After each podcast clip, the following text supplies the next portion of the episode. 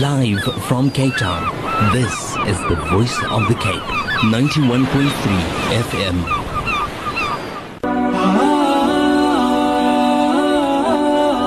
قلب سليم Sound Assalamu alaikum wa rahmatullahi wa barakatuh. Welcome back to Voice of the Cape 91.3 FM. I'm Taslima. I'm with you until 4 p.m. today. And mashallah, on this segment, we do the clarification of noble character, which is based on the book Clarification of Noble Character by Sheikh Habib Umar bin Hafiz. But joining us online now is Maulana Abdurragman Khan. Assalamu alaikum, Maulana. Wa alaikum assalam wa rahmatullahi wa barakatuh. How are you, Sister Taslima? Alhamdulillah. And how are you, Maulana? Alhamdulillah, alhamdulillah. Um, oh, mashallah. Maulana, we have about six minutes before we're going to take a break for Asr. So, Maulana, may bismillah. Bismillah ar-Rahman ar-Rahim, wa sallallahu ala Sayyidina Muhammad wa ala alihi wa sahbihi ajma'in. We continue with our reading in comments and the clarification of noble character of our teacher, Sayyid Allama al-Habib Umar bin Muhammad bin Salim bin Hafiz. And this afternoon we're looking at lesson 13 that reads making people happy. And, uh, you know, sometimes it's amazing that the, the quality of inserting happiness into the hearts of believers is not discussed that often within our society with, and within our society, within our masajid and within our madrasas, even though it's a quality that is held in such high esteem by Allah subhanahu wa ta'ala. Allah subhanahu wa ta'ala said that one of the greatest acts that the believer can do is to insert khalus surur, inserting happiness into the heart of a believer. Right? And uh, there are so many hadith that emphasizes quality, and it's really something that we should be speaking more about. Uh, it's a quality, said Habib Umar said, that making Muslim or making people happy is a quality that stems from the quality of mercy. And in our last class, we spoke about mercy. So he said, Habib Umar said that if mercy is established in the established in the hearts of the believers, it arouses in them a desire to make other people happy. Believers are in their various states keen to make those around them happy and to compete in this with their fellow believers, hoping that their Creator will give them joy in this life and their death and after their death. And that's the quality of a believer. There's a very beautiful narration that comes in the authentic compilation of Imam al-Bukhari that speaks of uh, Abu Sufyan when he was not a Muslim and he was standing in front of Herakl in Greater Syria and Herakl was asking him a number of, question, a number of questions about the Prophet sallallahu alaihi wasallam. And Abu Sufyan was not a believer at the time, of course. And one of the questions he asked Abu Sufyan was that those who entered the religion of this Prophet, has any of them left Islam not being happy with the message of Islam? And he said, no, whoever enters was, whoever has entered Islam has never left Islam. And Herakl, remember the Christian king of Rome, he said that, هكذا, he says, thus is Iman. إذا دخلت بشاشته when the, the, the, the beautiful, loving, compassionate nature of Iman enters the heart of a believer, that person will never leave Islam. And, and, and, and it's beautiful how he described the true nature of Iman being one of love and compassion, one of care, one of making people happy, one of smiling. The literal translation of Bashasha is smiling. It comes in a hadith uh, transmitted by Ibn Abi Dunya, and I cannot verify the authenticity at this point in time, but uh, it's been narrated that whoever a believer brings joy to, an, whenever a believer brings joy to another believer, Allah subhanahu wa ta'ala creates from that joy an angel who worships Allah, glorifies Him, and proclaims His oneness. So whenever I make someone happy, from that happiness that I instilled within that person's heart, Allah creates a joy, an angel who worships Allah subhanahu wa ta'ala, who glorifies Allah subhanahu wa ta'ala. And when that believer passes away from this world and is placed in his, his grave, that joy comes to him. And that joy, that joy that he placed in the heart of another comes to him and says to him, Do you know, do you not know me? And the person replies that, Who are you? I do not know who you are. And then that joy says to him, I am the joy which you brought to such and such a person. I will now be a comfort to you in your loneliness. I will dictate to you the answers to the questions of the angels that will be asking you those questions in your grave. I will make you firm with the word of steadfastness. I will be a witness for you on the day of judgment.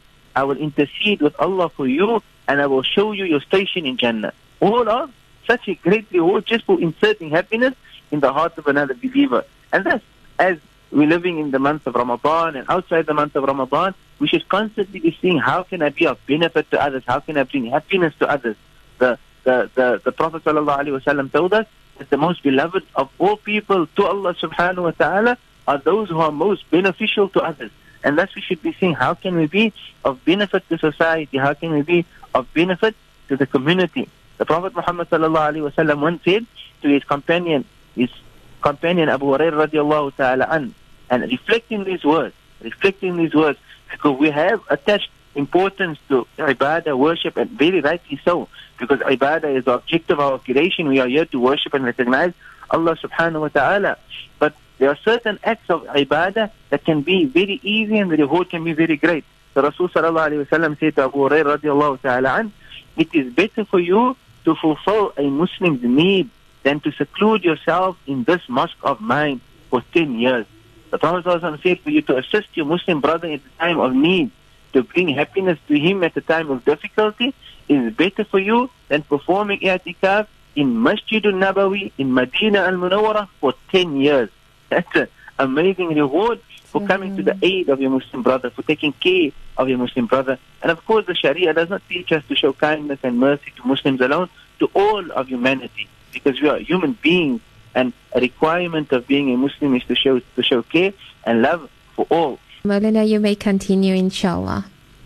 بسم الله الرحمن الرحيم الحمد لله رب العالمين وصلى الله على سيدنا محمد وعلى آله وصحبه أجمعين. We continue with our comment and reading of the clarification of noble character by Sayyid Allama Habib Umar bin Muhammad bin Salim bin Hafidh, and we have reached lesson 14 that speaks of showing kindness to one's parents. And this is a topic that requires our attention, requires our thought, uh, it is any one of our honorable listeners sitting here today that still have their parents alive, listen attentively with an intention. How can I show the required respect and honor and love and care to my parents? If there are listeners that are listening and tuned, tuned in and we have lost parents, know that there is still hope for you and there are still ways in which you could be showing kindness to your parents. But before we get to that, uh, Said Habib Umar, when he opens up this chapter, he addresses a very important uh, uh, challenge that we have, especially when we come to Islamic societies and communities intermingling with Western societies and communities. And not everything in the West is necessarily bad, but we do know there are certain Western habits and cultures and practices that is not acceptable in Islam. And one such culture is many a times the and this does not pl- apply to everyone within a Western society, but to certain people within Western societies, is that the, the lack of communication, there's a lack of respect, there's a lack of honor when it comes to parents, to the extent that sending a parent to an old age home has become something that is the that, that has become something normal, and that is completely unacceptable within, within Islam. It is not befitting.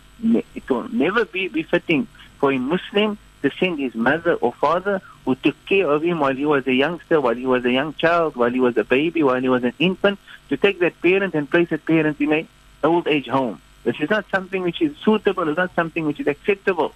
And beyond that, even when the parent is in the old age home, there's no time spent with the parent, there's no visitation, there's it's just ridiculous. And we've seen this. There was a, a, a, a scholar that mentioned once that uh, uh, he was in contact with an old age home, and this was up country. And the old age home, they called the lady who was the daughter of a, a mother in the old age home, and saying saying to her that you haven't come to visit your mother for many years now. And she said, yes, please tell me what is it? Does my mother require anything? Am I behind with my payments? Tell me what it is because I'm very busy.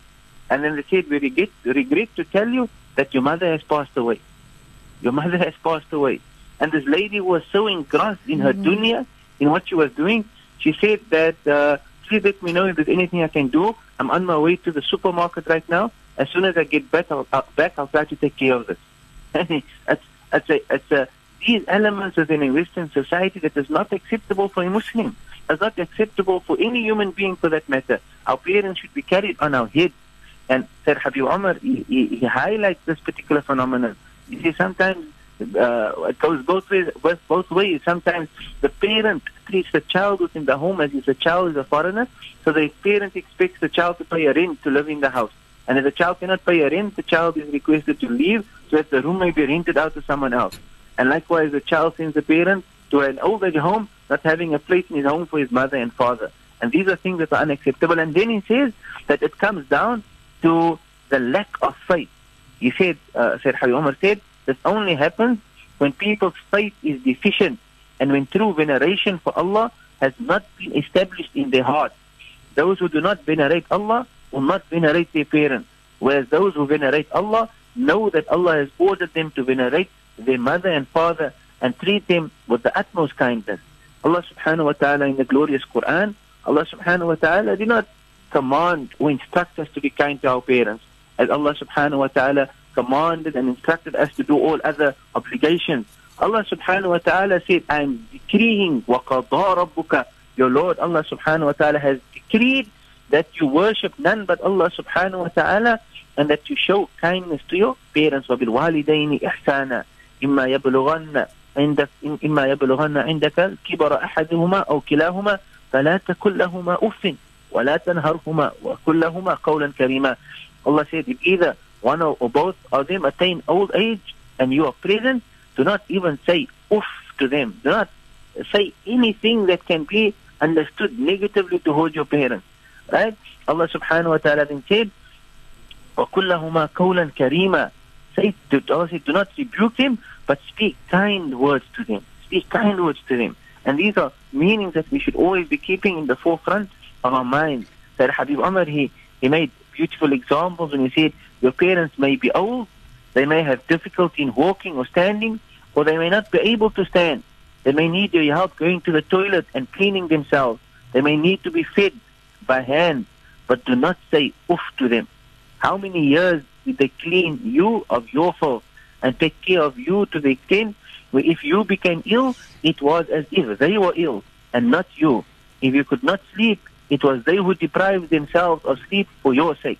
So Allah subhanahu wa ta'ala said, وَلَا تَنْهَرُهُمَا وَكُلَّهُمَا قَوْلًا كَرِيمًا Speak beautiful words to them. He told us, sallallahu alayhi wa sallam, that paradise lies beneath the feet of one's mother. Paradise lies beneath the feet of one's mother, and therefore we can never repay them for what they have done. We can never honor them the way they should be honored.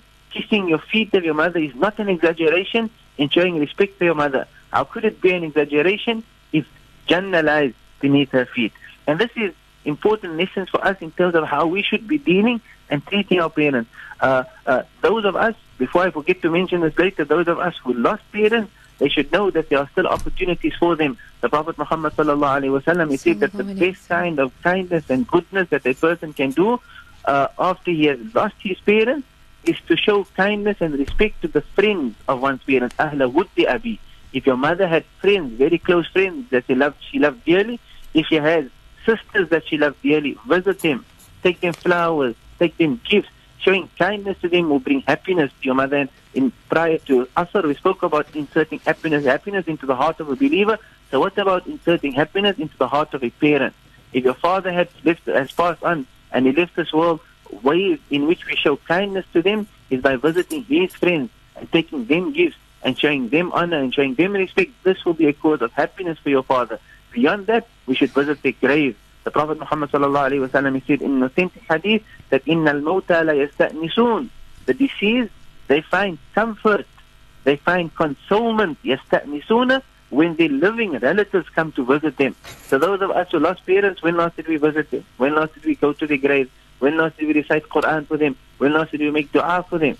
If, if the Prophet told us that they find comfort in your visitation, it means that they are aware of your visit, visitation. And if you are not visiting, they are aware that you're not visiting. You know, so uh, those of us who lost parents, very, very importantly, I know I probably have to stop now and we have to take a break, but very importantly, visit the graves of your parents, make dua for them, recite Quran for them, train your children to do the same so that, that you can be the cause that happiness enters their heart, that you Inshallah. can be the cause that they find consolement and contentment as the Prophet Muhammad sallallahu alayhi wasallam told us in the authentic hadith.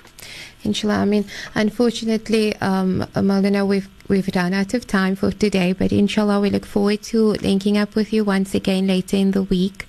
But shukran so much for joining us on Kolbun Salim, Maulana. Allah bless you. Is there anything else you'd like to add, Maulana, before we wrap? Do we have time, uh, Taslima? About a minute or two. Two minutes. So there's, a, there's a beautiful hadith that I'd like to quote. The, the a person, a pilgrim came all the way from Yemen, carrying his mother on his back. Think about this. You know, today we perform Hajj with an aeroplane, and to push my mother in a wheelchair is challenging. And when I do that, I consider to have done something great. Somebody traveled by foot from Yemen, carrying his mother on his back, Tawaf on her back, Arafah on his back, sorry, on his back, Mina on his back, fell to the Jamarat, his mother's on his back, back to the Haram, Tawaf his mother on his back. He met Abdullah ibn Umar and he said that, uh, he said to him that have, this is how I have treated my mother. Do you think I have performed my duty and responsibility towards her? And Abdullah ibn Umar radiallahu ta'ala, and he said, none of what you have done, the days of journey, carrying on the back, the energy, the effort, none of what you have done is equal to even one groan which she let out when giving birth to you. That's how much. You know, so we can never repay them. We can never honor them. Said Habib Umar made a very beautiful point, and I'll read through this very quickly, and then we'll conclude, inshallah ta'ala. Uh, he, he made examples of how one should conduct speech with one's parents. You know, so if a parent was to come to one of us and ask us to do something, then uh, a parent comes to us and say, I'm sorry to trouble you. Then speaking kind words means that your response should be along the lines, it is a pleasure and honor to serve you, father or mother, ummi or abi, daddy or mommy. Paradise is the dust beneath your feet. However, however much I lower myself to you, it is a source of honor for me, and paradise is my reward. And that should we be speaking to our parents. Allah subhanahu wa ta'ala grant us to adopt proper conduct and adab with our parents and those who lost parents. May Allah grant them a high place in Jannah. Wa sallallahu ala Sayyidina Muhammadin wa ala alihi wa sahbihi ajma'in. Subhanallah, I really hope that many will do that this evening, but I'm just worried that the parents will start checking their kids' fevers. But shukran so much, Maulana. Allah bless you for that wisdom, and inshallah, may we take heed of it and, and really try to put it into action, inshallah. Assalamu alaikum, Maulana. Wa alaikum assalam wa rahmatullahi wa barakatuh.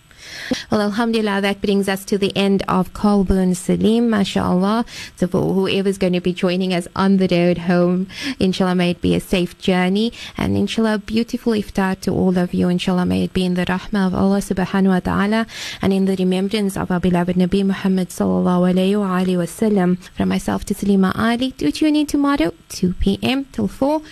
Assalamu alaikum wa rahmatullahi wa barakatuh. قلب سليم Sound